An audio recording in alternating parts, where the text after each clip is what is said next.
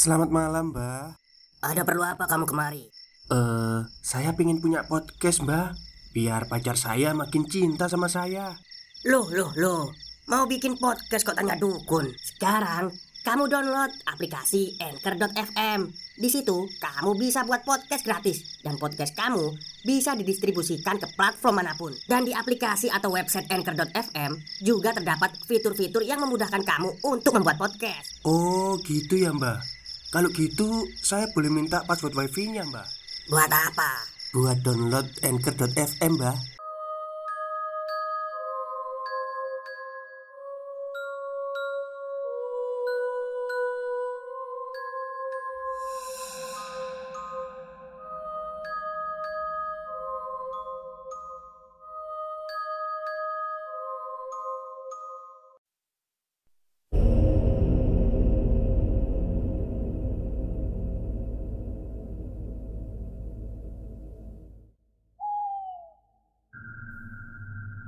Assalamualaikum warahmatullahi wabarakatuh. Halo semuanya Jumpa lagi dengan saya Chow Sing Sing Kurator dari podcast Horror Night Story. Halo apa kabar semuanya? Semoga kalian semua sehat-sehat ya. Dan seperti biasanya pada malam hari ini saya kembali Dan akan menghadirkan sebuah kisah mistis untuk kalian semua Kisah mistis kali ini saya datangkan dari treat horornya Mas Kalong. Jadi ini lanjutan dari tadi siang ya Karena saya udah janji tadi siang untuk menamatkannya pada malam hari ini Tentang pesugihan bulus jimbung. Oke uh, Selamat menikmati pada bagian terakhir cerita ini. Selamat menyimak Perlahan Rusman bersujud Bersimpu di sela isak tangis penuh kebahagiaan. Sembari memungut satu persatu bendelan uang Yang berserakan di lantai. Hatinya benar-benar terasa bahagia. Tak terlukis dalam benaknya.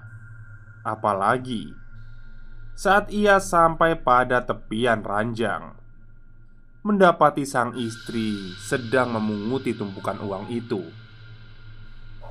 Rusman terduduk di samping tubuh Siti yang menampakkan wajah bahagianya. Meratapi nasib yang mulai malam ini sudah berubah 360 derajat. Mereka kemudian berlomba-lomba untuk segera membereskan tumpukan uang itu dan dimasukkan ke dalam almari. Dan di saat itulah satu pikiran berkelebat perihal momen untuk melakukan hubungan suami istri tersalurkan. Berharap akan diberikannya momongan. Pagi pun tiba. Terlihat Rusman yang masih tertidur pulas. Berbeda dengan Siti ia sudah bersiap untuk pergi ke toko barunya. Dengan senyum mengembang dan rasa bahagia yang terpancar dari raut wajahnya, ia melangkah keluar, bergegas untuk segera membuka cabang pertama, warung mie ayam dan bakso. Terpampang dengan jelas dan mencolok sebuah nama plakat, warung bakso dan mie ayam Pak Rus asli. Tit. Dengan tertati Rusman bangkit Berjalan pelan mendekati lemari kayu di sudut kiri kamar. Perlahan ia membuka salah satu pintu lemari. Sebentar menatap tumpukan kain lama Sebelum mengalihkan pandangan ke bagian tengah. Sekali lagi ia sempat terperangah Seperti malam itu hanya mimpi ia tak percaya melihat isi di dalamnya, di mana dirinya melihat bagian tengah lemari itu telah dipenuhi oleh tumpukan uang. Akan tetapi, saat tangannya menyentuh mengambil beberapa tumpuk, uang itu sangat nyata baginya, membuat ia yakin bila semua yang ada di depan matanya bukanlah mimpi. Mulai sekarang aku sudah kaya. Gak ada yang bisa nyaingin aku di sini. Aku kaya, aku kaya. Kata Rusman penuh semangat. Rusman akhirnya menutup kembali pintu lemari dan mengambil beberapa untuk ia gunakan membeli sebuah kendaraan roda empat dan menguncinya setelah memastikan ia pun beranjak balik mendekat ke ranjang dan berbaring. Sesekali Rusman menatap plafon kamarnya. Dalam pikirannya, terbayang akan masa depan setelah hari ini. Tak lupa dengan senyum tawa khasnya, ia semakin terlihat seperti orang gila.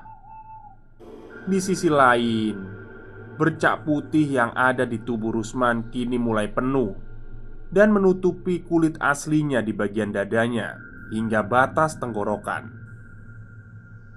Ia juga tak peduli dengan bercak putih itu. Yang terpenting adalah ia akan hidup mewah Itulah tujuan Rusman. Dengan banyak uang, ia bisa memenuhi semua kebutuhannya, termasuk membeli baju yang ia rancang agar bisa menutupi bagian yang terdapat bercak putih itu. Karena pada dasarnya, harta yang diperoleh dari musyrik atau menyekutukan Allah Subhanahu wa Ta'ala itu tidak abadi Hari itu, saat matahari mulai merangkak naik, Rusman memutuskan untuk segera menyusul Siti yang sudah terlebih dahulu berangkat. Tak lupa Rusman berdandan lebih religius, memakai sorban motif hitam putih untuk menutupi bagian lehernya. Namun, sebelum ia menyusul Siti, ia berencana untuk membeli kendaraan roda empat pabrikan Jepang. Sebuah kendaraan yang menjadi primadona di tahun 2000-an. Setelah apa yang diinginkan Rusman terpenuhi, ia kemudian menyusul Siti di warung barunya. 30 menit berlalu, Rusman tiba di sana. Tidak dapat dipungkiri Awal buka cabang pertama sudah dipenuhi oleh pengunjung yang mengantri Membuat pengendara lain penasaran Dan berujung mampir ke warung Rusman Sudah tidak kaget bagi Rusman Jika warungnya akan ramai pengunjung seperti ini Ia lagi-lagi berkumam Jika dalam tempo kurang dari satu tahun Ia akan menjadi pengusaha yang sukses orang terkaya di kampungnya dan mempunyai banyak cabang warung mie ayam dan bakso. Seperti yang ia lihat sebelumnya saat melaksanakan ritual. Menjelang suruh, setelah memastikan warung sudah ditutup, Rusman bersama Siti akhirnya memutuskan untuk melihat sebuah rumah yang sebelumnya sudah ia targetkan untuk dibeli. Ia juga tak lupa untuk memberikan bonus pertama untuk ketiga karyawannya itu. Sampailah ia di sebuah bangunan penuh ukiran Jawa dan berhalaman luas. Ia tahu, bahkan sering melewati jalan di depan rumah yang didominasi oleh warna putih dan emas ini. Tapi untuk pertama kalinya, dirinya memasuki halaman rumah ini Sampailah ia di sebuah bangunan penuh ukiran Jawa dan berhalaman luas. Ia tahu, bahkan sering melewati jalan di depan rumah yang didominasi warna putih dan emas. Tapi untuk pertama kali, dirinya memasuki halaman rumah ini. Permisi, sore. Sapa Rusman setelah langkahnya sampai di depan pintu berdaun kayu jati penuh ukiran. Berulang-ulang suara Rusman menyapa. Sampai akhirnya ada suara langkah dari dalam. Kemudian disusul derit pintu terbuka Menandakan jika seseorang telah merespon sapaan Rusman. Selamat sore Silahkan Ada perlu apa mas? Sahut lelaki tua yang baru saja membuka pintu Dan menatap penuh selidik pada Rusman Rusman terdiam sebentar. Ia sedikit gugup mendapati tatapan dari lelaki tua itu. Namun, demi tujuannya, ia segera menjelaskan kedatangannya. "Maaf, Mbah, saya ingin bertemu dan bicara sama pemilik rumah ini." Jawab Rusman pelan dan sopan.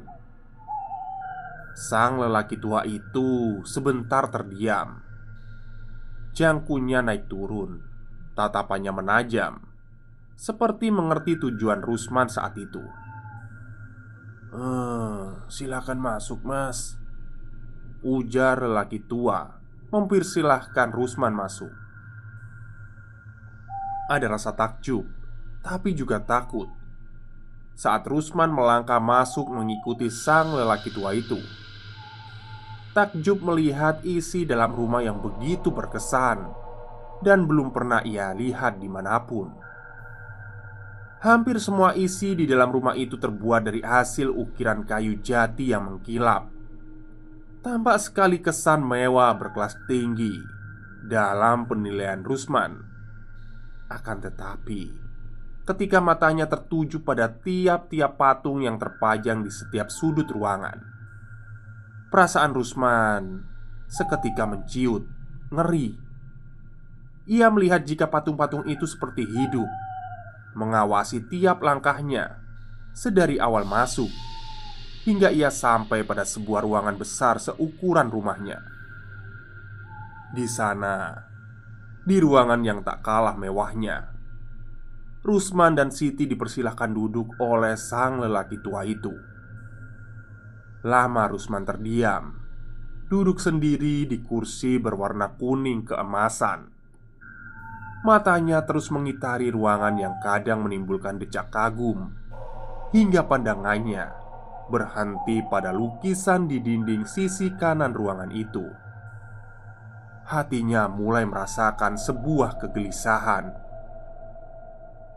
Sedikit takut Rusman kala melihat lima lukisan Yang berjejer di dinding dengan ukuran yang sama itu.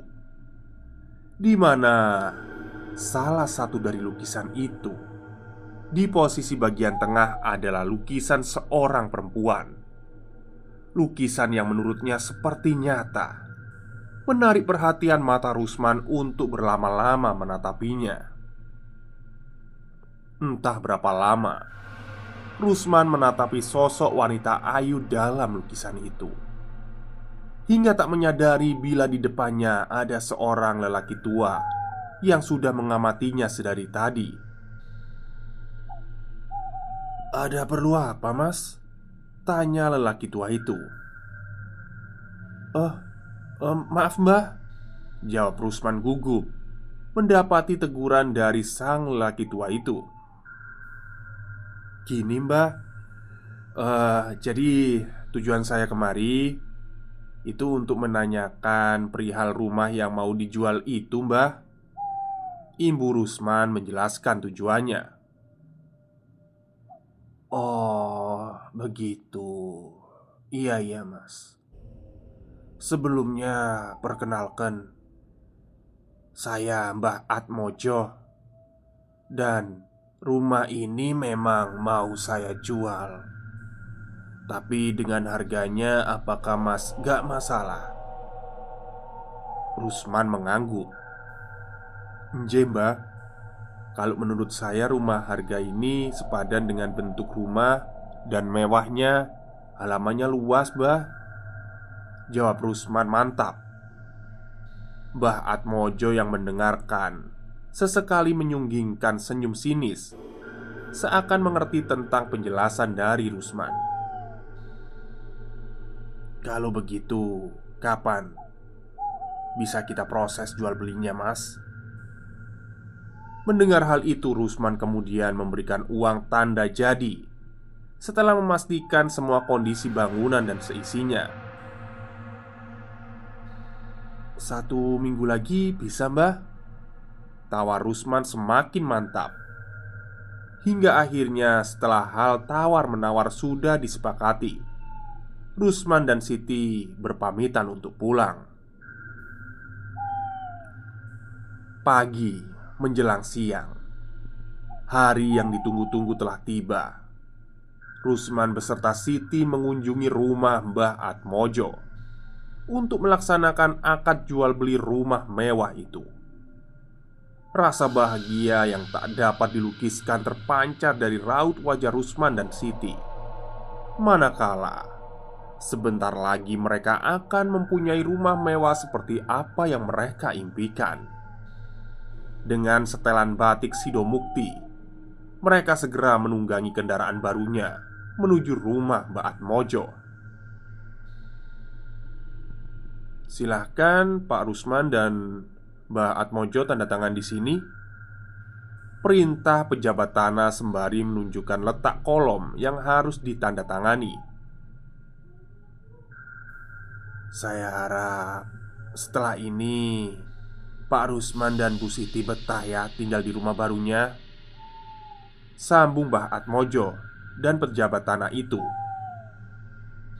Setelah memasukkan selembar kertas perjanjian jual beli Yang sudah ditandatangani Rusman dan Mbah Atmojo di dalam map Senyum lebar penuh kemenangan Seketika menggema di ruangan besar itu Berkali-kali Rusman tertawa seperti orang gila sepeninggalan Mbah Atmojo dan para pejabat tanah itu.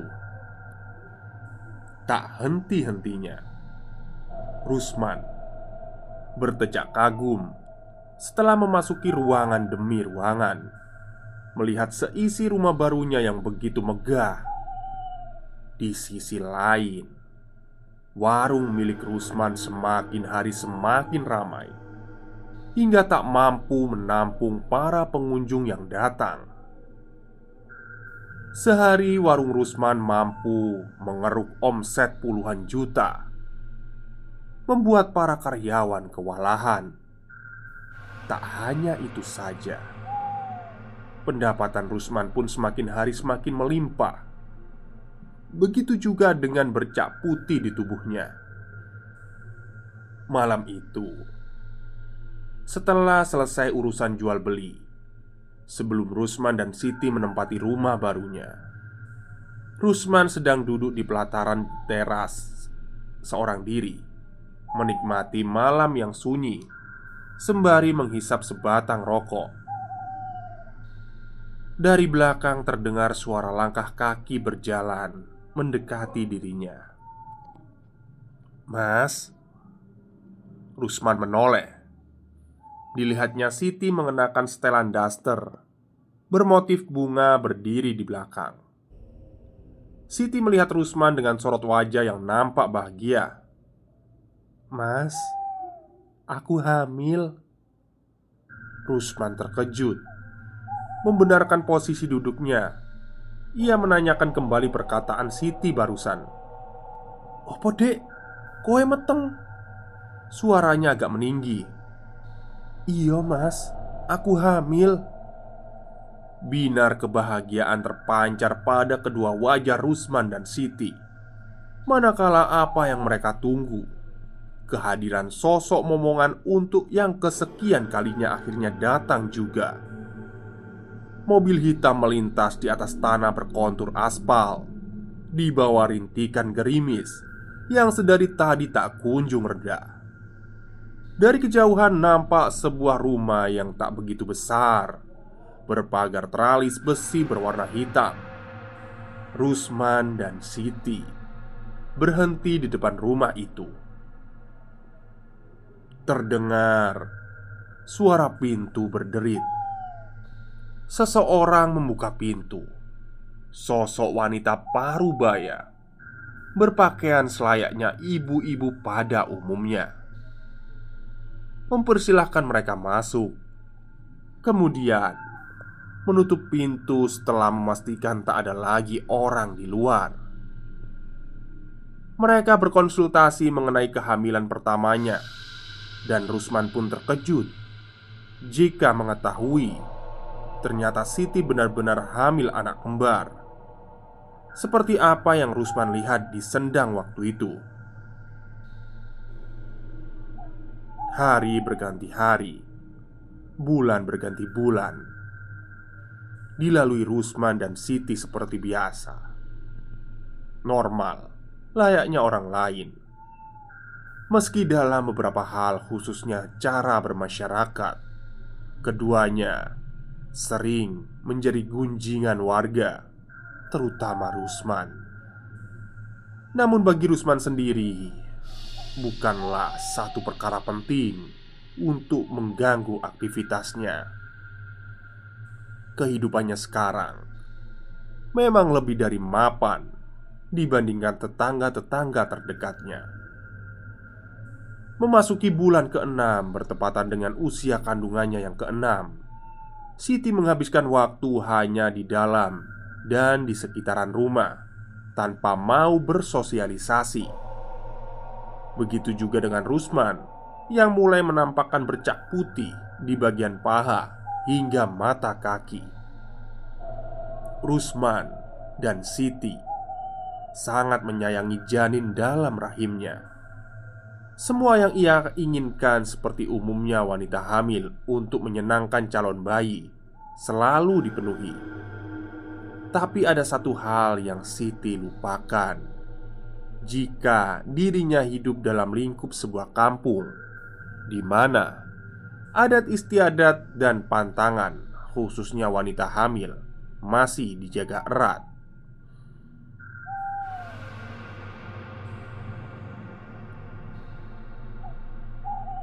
Perjalanan usaha Rusman berjalan mulus Seperti apa yang ia inginkan.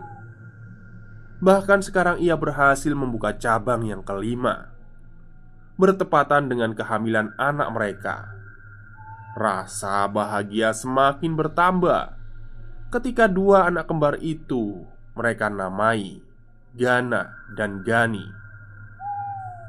Namun Rusman menyadari akan satu hal Yaitu kekayaannya yang semakin bertambah menandakan sisa hidupnya tidak lama lagi. Bercak putih yang sekarang sudah menjalar ke semua tubuhnya, kecuali ujung lidahnya, membuat Rusman teringat akan sesuatu. Sesuatu yang tak akan lama lagi ia rasakan menjadi seorang bapak dari kedua anak laki-lakinya. Namun, perjanjian tetaplah perjanjian Mau bagaimanapun caranya untuk membatalkan perjanjian itu tetaplah mustahil. Malam itu lebih dingin dari biasanya. Rusman duduk termenung di halaman luas miliknya itu, mengatur sebuah rencana yang tanpa ia sadari akan sia-sia. Menyesal, itulah yang tiba-tiba terbesit dalam hati Rusman Bagaimanapun, semua yang telah ia lakukan pada dirinya tak dapat ia pungkiri, tak dapat ia sanggah, karena memang awal dari semua masalah yang terjadi adalah akibat dari keserakahannya. Memikirkan hal itu membuat Rusman terisak, menangis tertahan.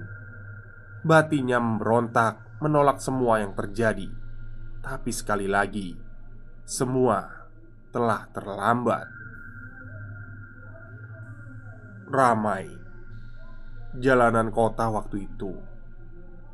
Meski langit telah berubah malam, namun hal itu tak membuat Rusman mengendurkan niatnya.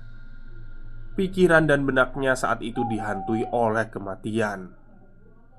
Laju kendaraannya semakin berpacu kencang ketika telah melewati jalanan kota. Dirinya ingin segera sampai di rumah kawan lama Yang mana Waktu itu menemaninya bertamu di kediaman Baharjo Dan akan mencoba menceritakan semuanya Setelah hampir puluhan jam berkendara, akhirnya Rusman tiba di tempat tinggal Surip. Namun, Surip menyambutnya dengan mata melotot dan raut berkerut menandakan suatu ketakutan dan keheranan.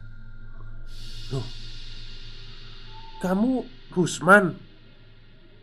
tanya Surip yang berdiri di ambang pintu. Ia terkejut melihat Rusman yang sudah berbeda Bukan dari penampilannya Melainkan kulitnya yang sudah berubah menjadi warna putih kemerahan Maaf Seperti kulit babi pink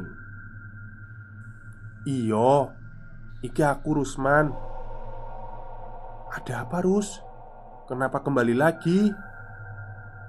Ia lantas menceritakan kepada Surip tentang semua yang telah ia lewati selama ini.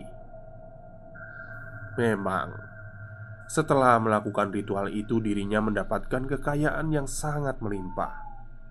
Namun, sekarang dirinya menyesal karena ia tak bisa menjadi bapak dari kedua anaknya. Mendengar hal itu, Suri pun bingung. Harus ke siapa mereka minta bantuan? Manakala Dua hari sebelumnya, Mbah Harjo ternyata sudah meninggal karena terserang balik oleh dukun santet. Hampir tak percaya dengan penuturan Surip. Rusman akhirnya memaksa untuk mengantarkannya ke sana. Setelah sampai di gubuk Baharjo, mereka tak menemukan apa pun kecuali bunga kering yang bertaburan di halaman rumah. Sejenak, Rusman terdiam Terduduk di pojokan teras depan milik rumah Mbak Harjo Stop, stop. Kita break sebentar. Jadi gimana? Kalian pengen punya podcast seperti saya? Jangan pakai dukun. Pakai Anchor. Download sekarang juga. Gratis. Terseduh, terisak, menangis tertahan. Namun tiba-tiba Angin kencang dibarengin dengan bebauan bunga Kamboja Menyadarkan Rusman Ia tahu betul dengan bebauan itu Menandakan bahwa Akan ada sosok yang datang Sosok yang baginya menyeramkan Manakala ia mendapati surip yang sudah berdiri di hadapannya dengan mata sepenuhnya putih. Rusman pun terjingkat kaget. Ia spontan berdiri, menggoyang-goyangkan tubuh Surip, terbesit untuk meninggalkannya sendiri. Namun sebelum itu, Surip lantas berbicara dengan suara berbeda, lebih tegas dan berat. Semua yang sudah kamu lakukan tidak bisa dibatalkan. Tapi ada dua pilihan: nyawamu atau anakmu. Sejenak suasana hening. Rusman yang sejak tadi ketakutan, tubuhnya gemetar. Keringat mengucur deras, membasahi kening dan wajahnya hanya mampu terdiam setelah mendengar sosok itu berkata, "Memilih dirinya atau anaknya."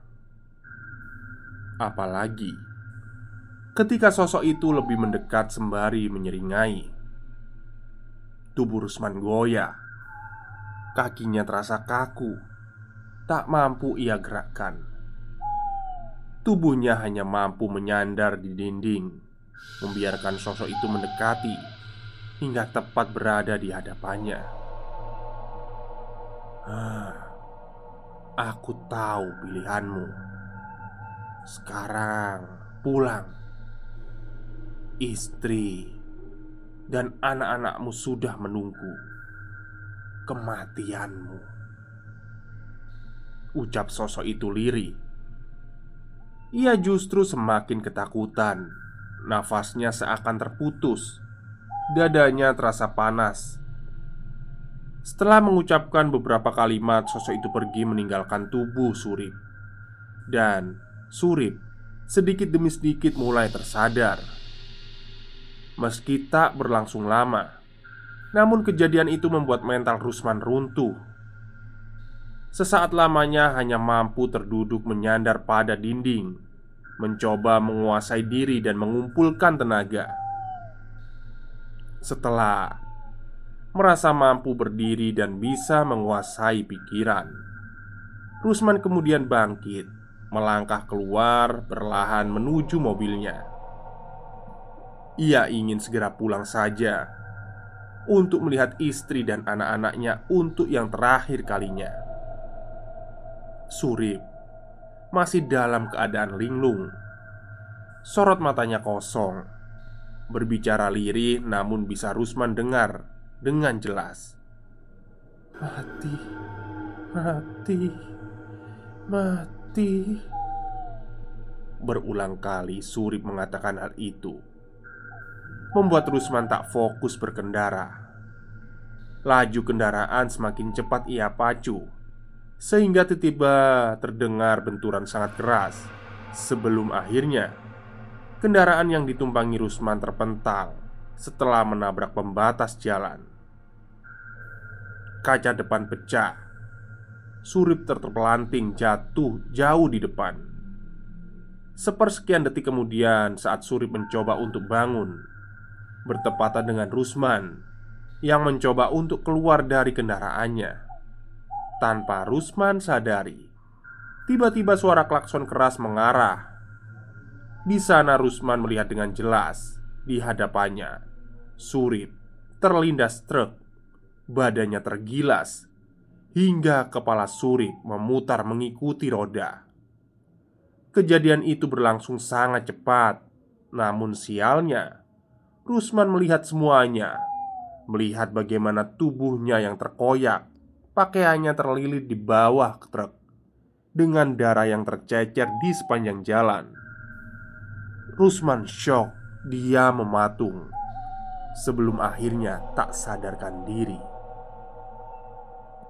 Di lain tempat Di rumah mewah milik Rusman Siti masih dalam kondisi tidur di samping kanan ranjangnya terlihat dua bayi yang sangat lucu sedang terlelap.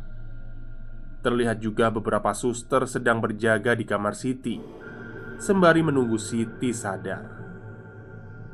Namun tiba-tiba saja salah satu dari bayi yang tak berdosa itu menangis keras, membuat seisi rumah terkejut. Begitupun dengan Siti.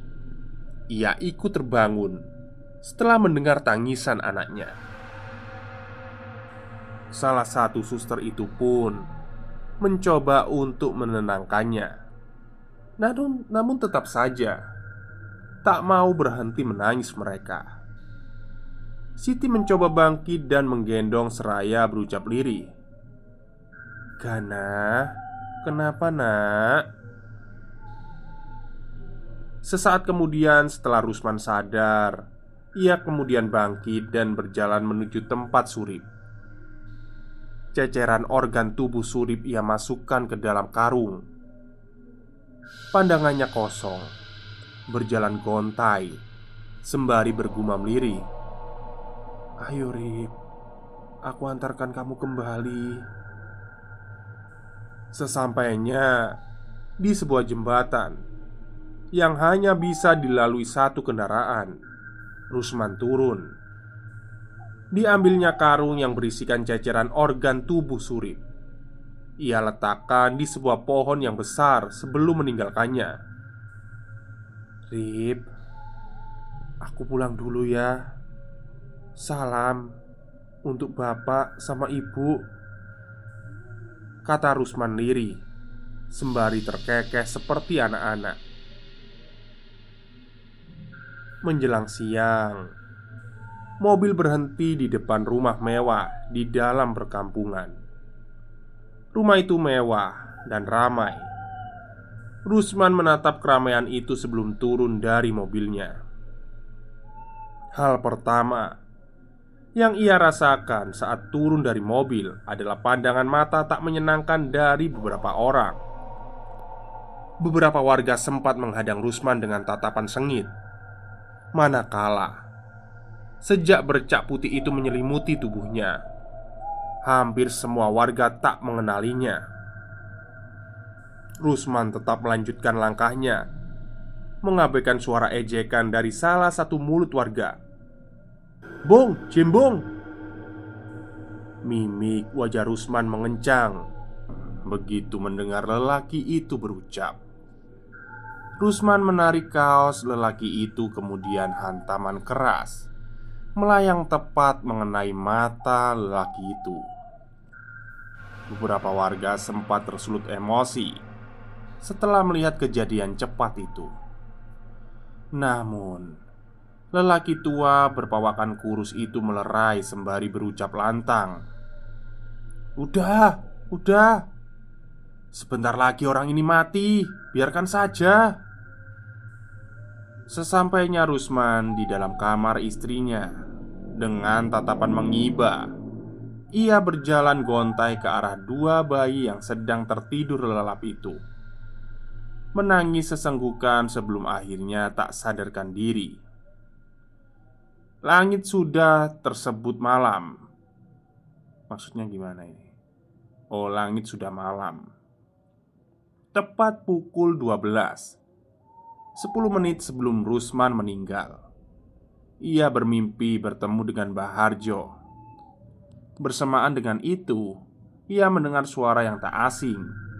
Suara berat dari sosok bulus putih. Dengan kening dipenuhi keringat Mata melotot Ia tengah mengejang di atas ranjang. Siti yang melihat pemandangan itu pun tak mampu membantu karena kondisinya yang masih lemah. Sosok itu tengah menagih janji kepada Rusman. "Sudah saatnya, ayo ikut aku." Tepat sosok itu mengatakan hal itu dengan lidah menjulur keluar. Rusman mengeluarkan suara seperti orang dicekik. Sesaat kemudian, akhir dari perjanjiannya pun selesai. Perasaan campur aduk tengah Siti rasakan Manakala tubuh kaku milik suaminya terkapar di atas ranjang. Ia menangis sejadi-jadinya. Diakhiri dengan senyum menyeringai.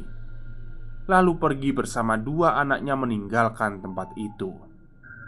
Tempat di mana? Dituntaskan sebuah pesugihan Yang menghabisi nyawa suaminya sendiri Siti melangkah menyusuri jalan perkampungan sebelum berhenti di depan sebuah pintu. Ia mendorong pintu perlahan, kemudian berjalan mendekati sosok yang tengah duduk di kursi. Sosok itu berkata, "Sampai kapan, Duk, lelakumu diwiwi tidur?"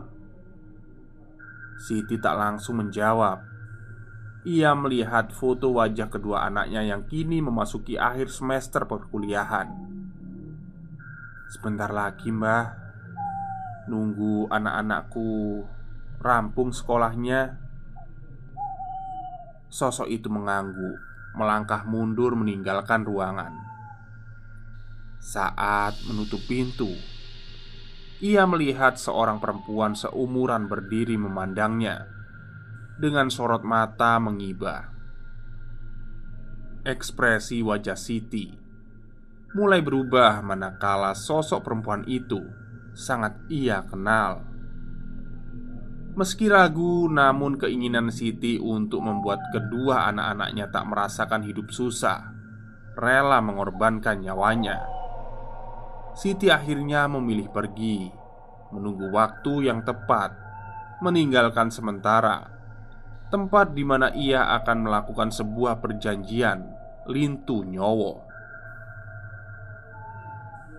Baik, itulah akhir dari cerita Bulus Jimbung yang ditulis oleh Mas Kalong. Jadi, pada akhirnya ini ya, perjanjian sudah ditepati dan Mas Rusman juga sudah meninggal. Tapi di sini tidak dijelaskan bagaimana nasib dari keluarga Mas Rusman selanjutnya. Oke, mungkin itu saja cerita untuk malam hari ini dan sekaligus mengakhiri treat dari Bulus Jimbung karya dari Mas Rusman. Eh maksudnya karya dari Mas Kalong. Baik, mungkin itu saja. Selamat istirahat. Wassalamualaikum warahmatullahi wabarakatuh.